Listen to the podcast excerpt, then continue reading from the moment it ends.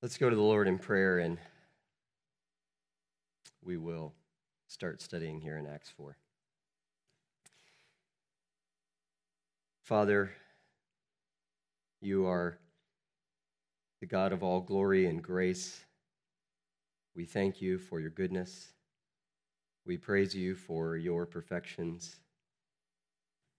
We are honored to, to know you to belong to you as adopted children.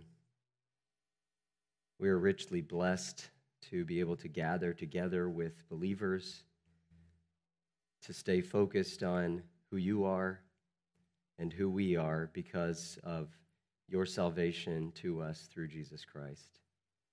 We thank you for your indwelling Holy Spirit who continues to work in us, and we pray that we will submit to the truth of your word and allow him to do his work this morning. In Jesus' name, amen.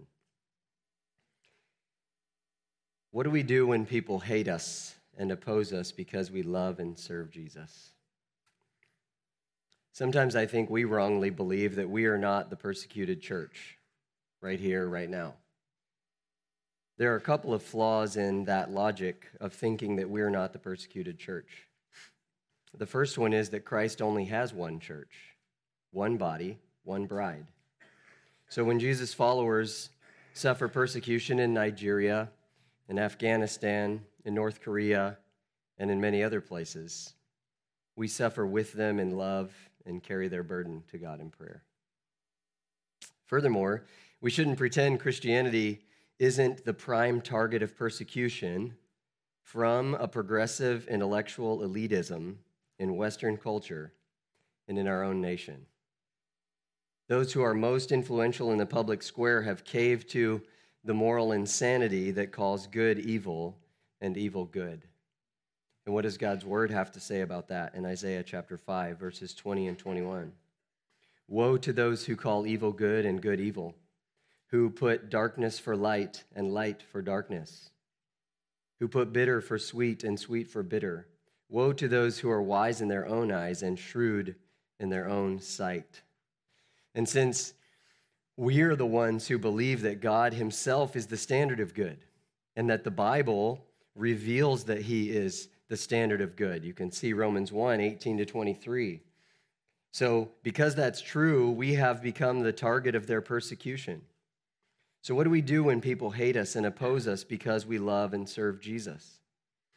In our text today in Acts chapter 4, we get to observe and apply the way the early church responded to their first test of persecution. Here are two overarching principles we'll discover in Acts 4 23 to 35. First of all, the persecuted church draws near to God together in devotion and independent prayer. And secondly, we see them commit to mutual care and to common mission in the local expression of Christ's covenant community. Let's read together first, beginning in Acts 4, verse 23. When they were released, that is, Peter and John, from being jailed overnight and then questioned by the Sanhedrin, when they were released, they went to their friends and reported what the chief priests and the elders had said to them. And when they heard it, they lifted their voices together to God and said, Sovereign Lord, who made the heaven and the earth and the sea and everything in them, who through the mouth of our father David, your servant, said by the Holy Spirit, Why did the Gentiles rage and the peoples plot in vain? The kings of the earth set themselves, and the rulers were gathered together against the Lord and against his anointed. Anointed being a reference to the Messiah. Verse 27 For truly in this city there were gathered together against your holy servant Jesus, whom you anointed, both Herod and Pontius Pilate along with the Gentiles and the peoples of Israel, to do whatever your hand and your plan had predestined to take place. And now, Lord, look upon their threats and grant to your servants to continue to speak your word with all boldness, while you stretch out your hand to heal, and signs and wonders are performed through the name of your holy servant Jesus. And when they had prayed, the place in which they were gathered together was shaken and they were all filled with the Holy Spirit and continued to speak the word of God with boldness. In proceeding through these verses this morning, We'll spend a bit more time on the first section because there are more verses and talking points. And then the second section, verses 32 to 35, will be connected to this first part and then also be connected to the following message on generosity and hypocrisy, which, Lord willing, we'll cover next time. So, what our passage speaks of today might not prove to be the might not prove to hold the only possible right responses to persecution, but they are certainly set forth as healthy and almost certainly as primary responses to persecution.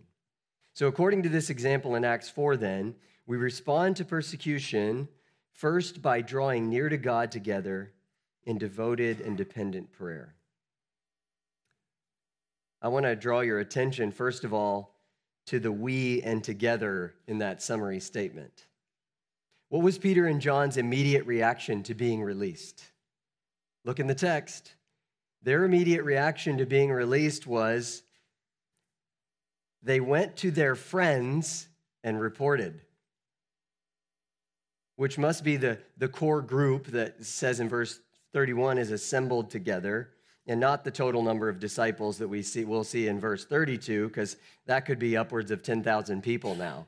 So they go to their friends, the core group of disciples, maybe the 120 and and and some more, but that core group, they go to their friends and they report.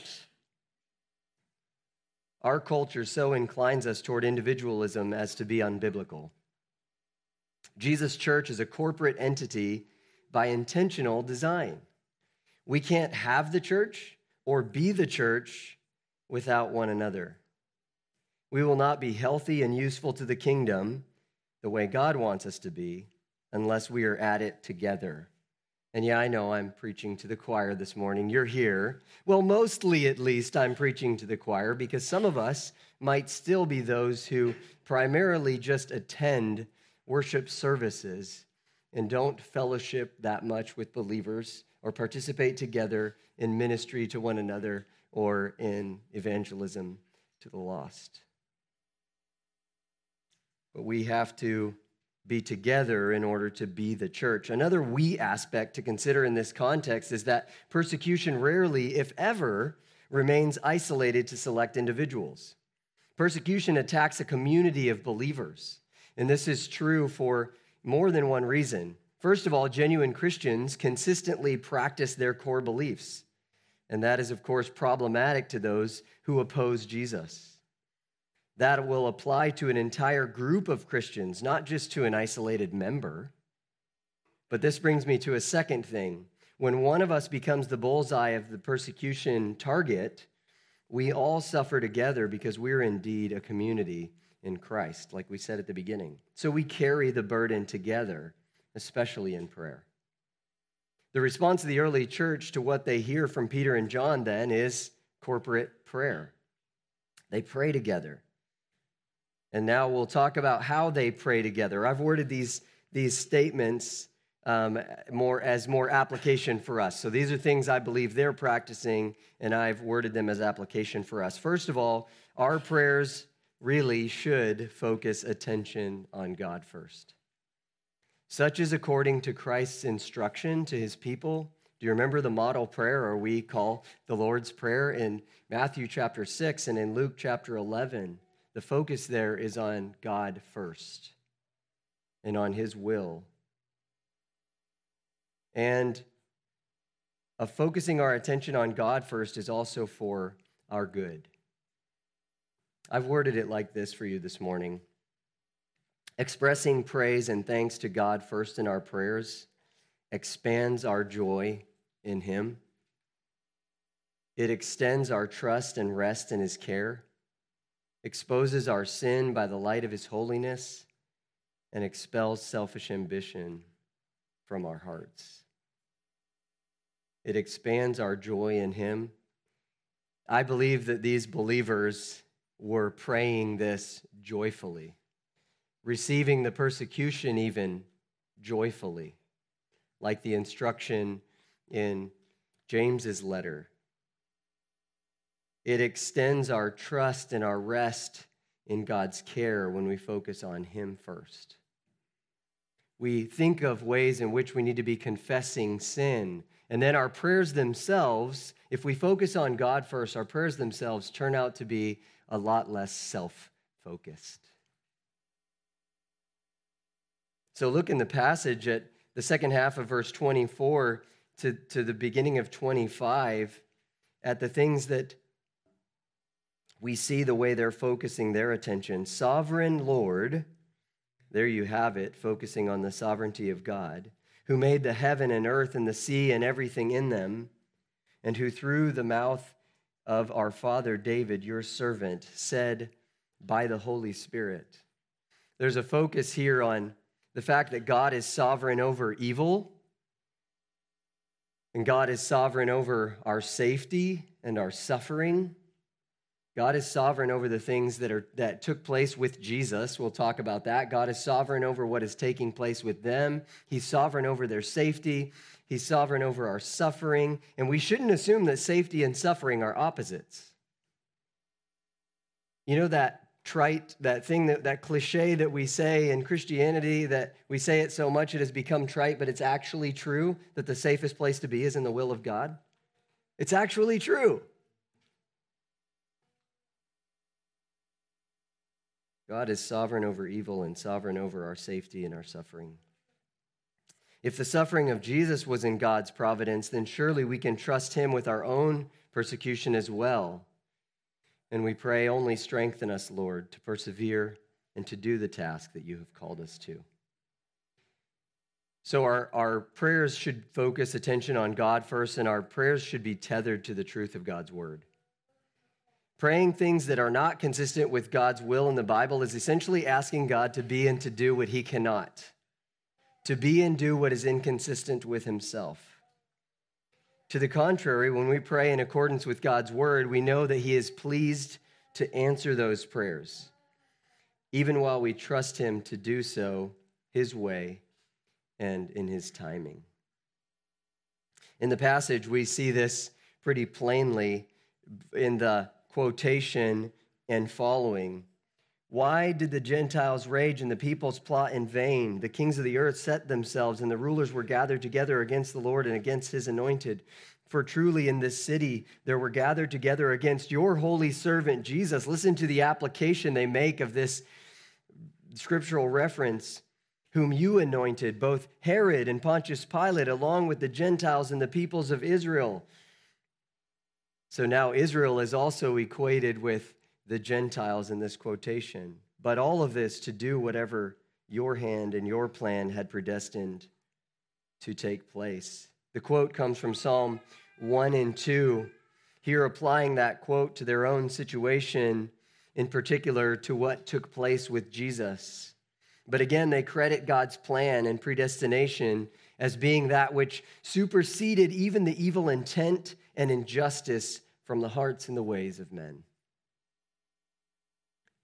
So our prayer should be tethered to what we know of God from His Word and what He has revealed as His will. And our prayers should prioritize God's glory through advancing the gospel of Jesus Christ. And in the same breath of that prayer, that He will enable us to faithfully play our part. They didn't pray for vengeance against their enemies or even for God to put a stop to their suffering. Instead, they confirmed their trust in God and prayed for gospel advance. And now, Lord, look upon their threats and grant to your servants to continue to speak your word with all boldness, while you stretch out your hand to heal, and signs and wonders are performed through the name of your holy servant, Jesus.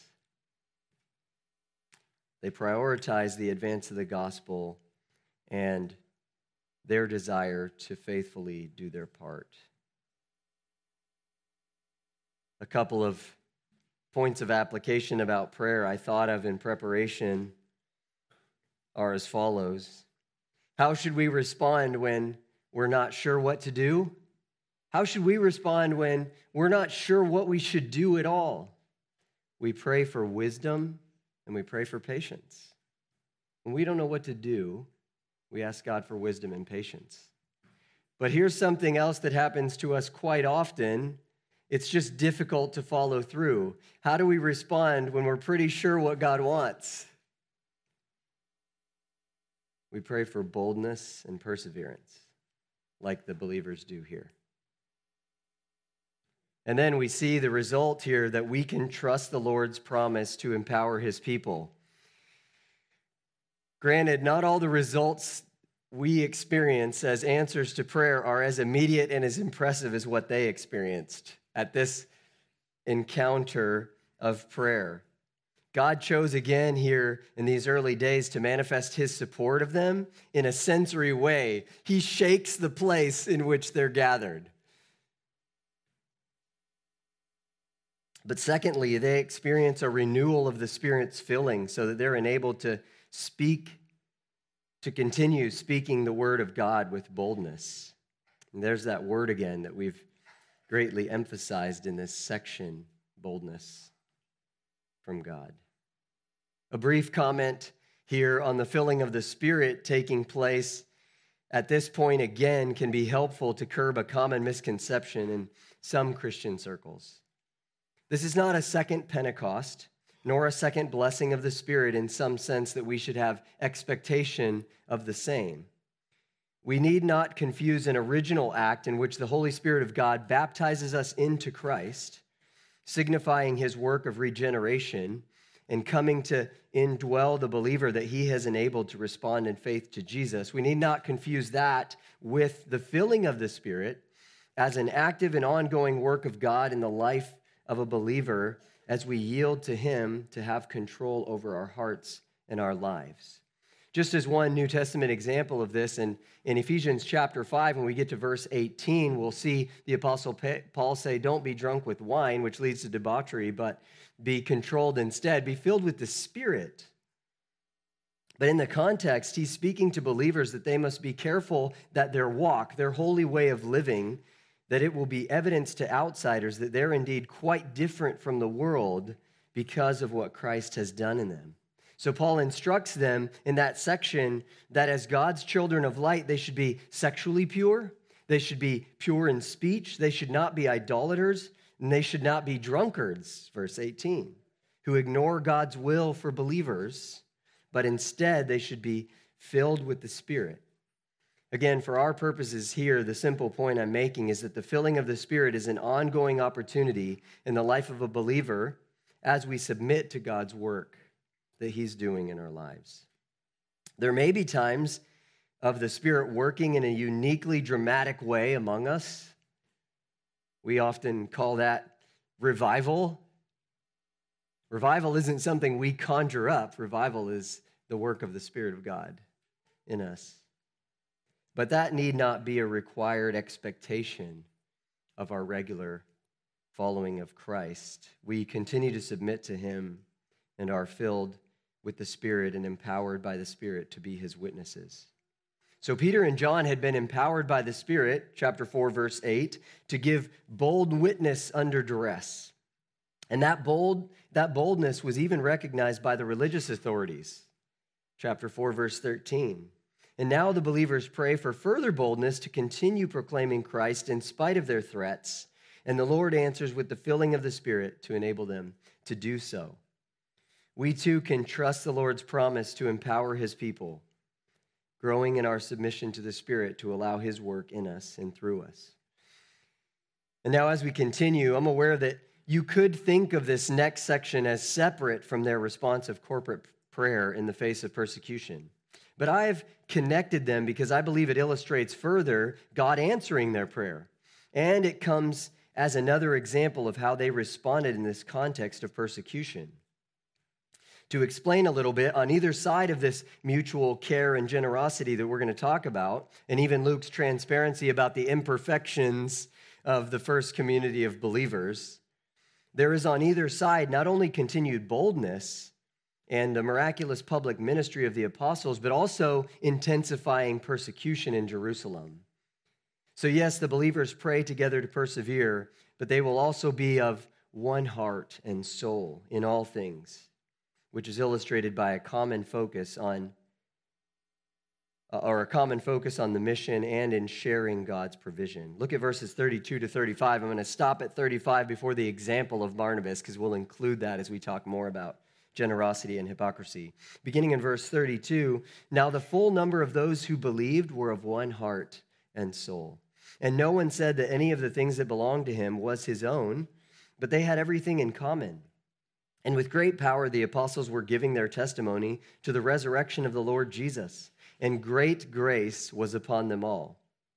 There was not a needy person among them, for as many as were owners of lands or houses sold them and brought the proceeds of what was sold and laid it at the apostles' feet, and it was distributed to each as any had need. From the example of the newborn church in Acts, we learn a first, a first healthy response to persecution that we saw was we devote ourselves to God together, independent prayer. And secondly, now we see that we can respond to persecution by committing ourselves to mutual care and to the common mission in the church. It's in Christ's covenant community where we experience God's care and his comfort for his people. This is how God designed for us. It's in the community that we experience God's care and his comfort for his people. The example you see here is that, in fact, the, the believers see themselves as the means of God's provision for those among them who are in need. We experience God's care for his people in his community. I'll tackle, though, the, the latter part of this statement first, since this one heart and soul is clearly connected to their common cause for which they've just been praying the mission of advancing the kingdom of Jesus Christ by boldly proclaiming the gospel. Having prayed together for enablement for this mission, we saw an immediate answer and a summary statement that God did so in them. And then here in verse 33, we see further outworking as the apostles in particular, are given a special measure of spiritual empowerment to testify that they themselves witnessed the resurrected Jesus. And that was promised to them in Acts 1 8, that they would be his witnesses. So, like the early church, we are knit together, one heart and soul, when we share a common commitment to Christ and strive side by side for the gospel. One heart and soul. We are knit together. What might that look like for us? Together, we refocus our reliance on God and rest in His justice. They trust God's justice. Together, we repent of selfishness and self reliance. Again, it's pretty hard to be those things when we focus on God and prayer. Together, we encourage one another by, by being willing to suffer persecution and a desire to preach Jesus grows in us from the testimony we see in one another. Together, we plead for God to show himself to us and show himself through us. Together, as a tightly knit band of, of foreigners in this world, but those who are children, citizens, and soldiers of the Lord of hosts, we fight side by side to advance the kingdom of our Lord Jesus Christ. And we journey together toward the promised land of eternal life with God. We're one heart and soul. Because we are one heart and soul in Christ. And we're one heart and soul in our experience of God's mercy uh, and in our experience of Him empowering us for ministry. You know how we tend to say around here that it's so amazing to be involved in, in one another ministry because you don't it does instead of it making you proud it humbles you further and you you you you end up saying i can't believe that i got to be there god when your grace was at work in this other person. I'm just amazed that i got to be there. So these banded together disciples of jesus share a common cause. And that common cause causes them to be willing to share what they have so that no one among them goes without basic provision the group takes it upon themselves to be the means by which God provides for the needs of his people. The church's mutual care, at least partly, is manifest by generosity toward the common mission and fulfilling God's provision for each member. God not only provides great power in verse 33, right, through the apostles, but he also provides great grace upon them all. God's favor being upon them both motivated and enabled this sense of community, this unity, and this generosity. So, back in verse 32, we saw that no one said that anything that he had was his own. Any of the things that belonged to him was his own. Not that whatever God has provided belongs to everyone else. The point, I don't think, is that what, what one person possesses is actually belongs to everybody. No, I think the point is that whatever God has provided isn't actually mine, it's in fact His. They don't think of it as their own, it belongs to God. And, and not that everybody had a common purse for everything, but we do see in these verses that there is a common purse for the distribution towards needs. Especially in verses 34 and 35, there was not a needy person among them. For as many as were owners of lands or houses sold them and brought the proceeds of what was sold and laid it at the apostles' feet, and it was distributed to each as any had need. There was not a needy person among them, and it was distributed to each as any had need. You have to remember that a bunch of these people were, in fact, from Galilee or other parts of the world, and they didn't have houses or even regular income in Jerusalem.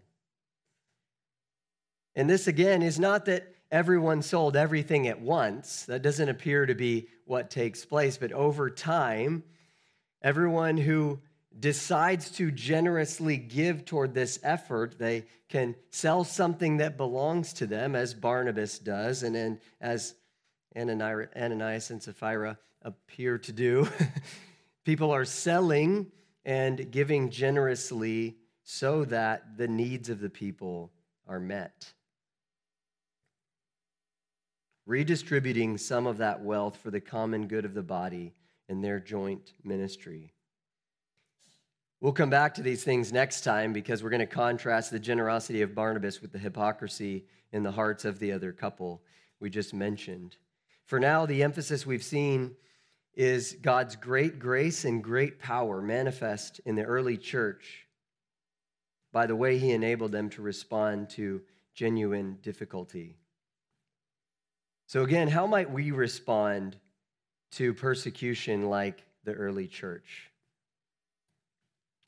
We mustn't pretend that persecution is something of the past or that it's limited to only tyrannical regimes or even that the plight of other believers is not our problem. We must prepare ourselves. We must pray for other believers. We must train our children and our grandchildren that Christians are persecuted for following Jesus. Even before the specific trials arise, then, we can obey the command of our Lord and apply the example of the early church to our own preparation and our own situations and to our prayerful concern for others. So, how do Christ's people respond to persecution?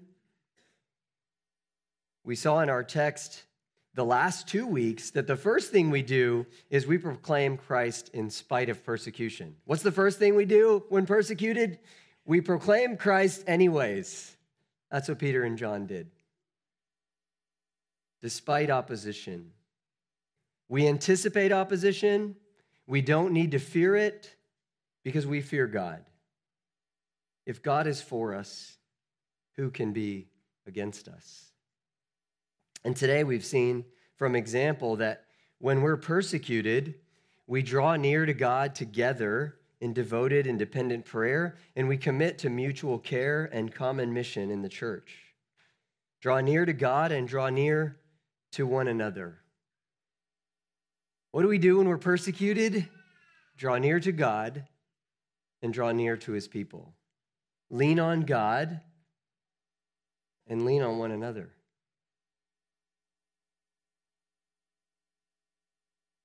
We must commit ourselves to God's purpose proclaiming the gospel and growing the church set apart and sent, and commit ourselves to one another in love and service.